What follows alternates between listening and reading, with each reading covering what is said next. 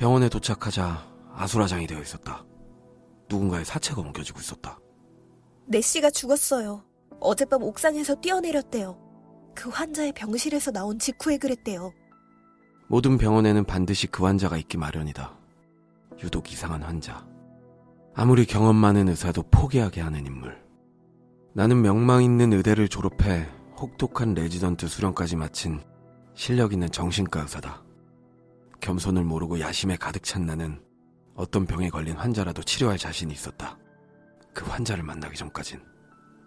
주립 정신병원에 처음 부임하던 날 엘리베이터가 2층에서 덜컹하고 멈췄다. 간호사들이 간호조무사를 이동식 병상에 눕혀 들어왔다. 이거 놔! 제발 놓으라고! 그 자식과 아직 볼 일이 남았단 말이야! 나의 지긋한 간호사가 건조하게 그에게 말했다. 우리가 조의 방에 가지 말라고 하지 않았나요?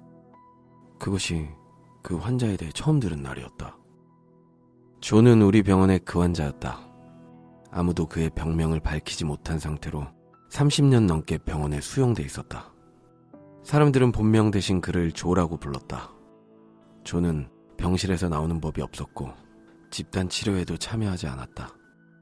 모두가 조에게 가까이 가지 말라는 경고를 들었고 조에 대한 말을 꺼내는 것도 금지였다.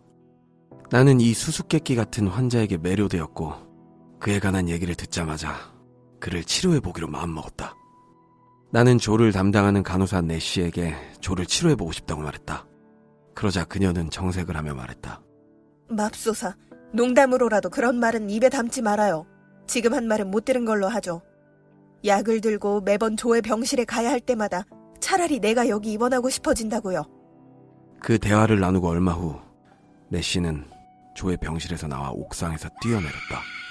내씨의 도움을 얻을 수 없게 되자 나는 조와 관련된 서류를 찾아다녔고 마침내 그의 진찰 기록을 찾아냈다.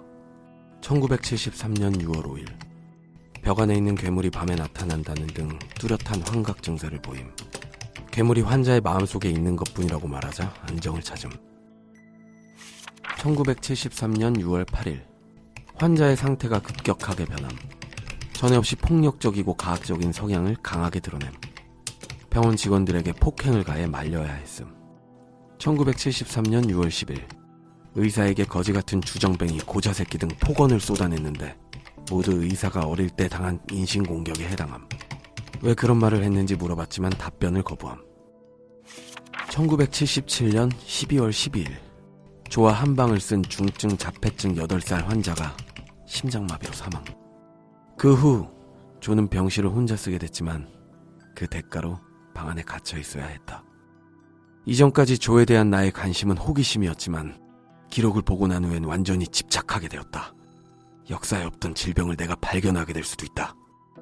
나는 병원장을 찾아가 조의 담당이가 되고 싶다고 말했다. 놀랍게도 그녀는 내가 조의 진료 기록을 본 사실을 이미 알고 있었다. 당신이 본 건 내가 보라고 일부러 놔둔 겁니다. 그리고 더욱 믿기 힘들 사실들을 말했다. 나는 우리 병원에서 가장 똑똑한 인재였죠. 그런데도 조를 치료한 지 4개월 만에 약 한 통을 통째로 삼킬 수밖에 없었어요. 나 다음에 조를 담당한 의사는 6개월 버티고 이 병원에 수용되었다가 자살했죠. 그 다음 의사는 조를 치료하다 사직서를 남기고 자기 머리에 총을 쐈고요.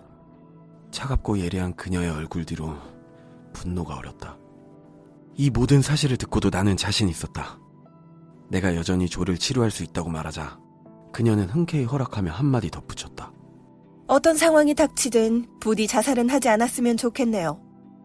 이제 조를 만날 시간이다.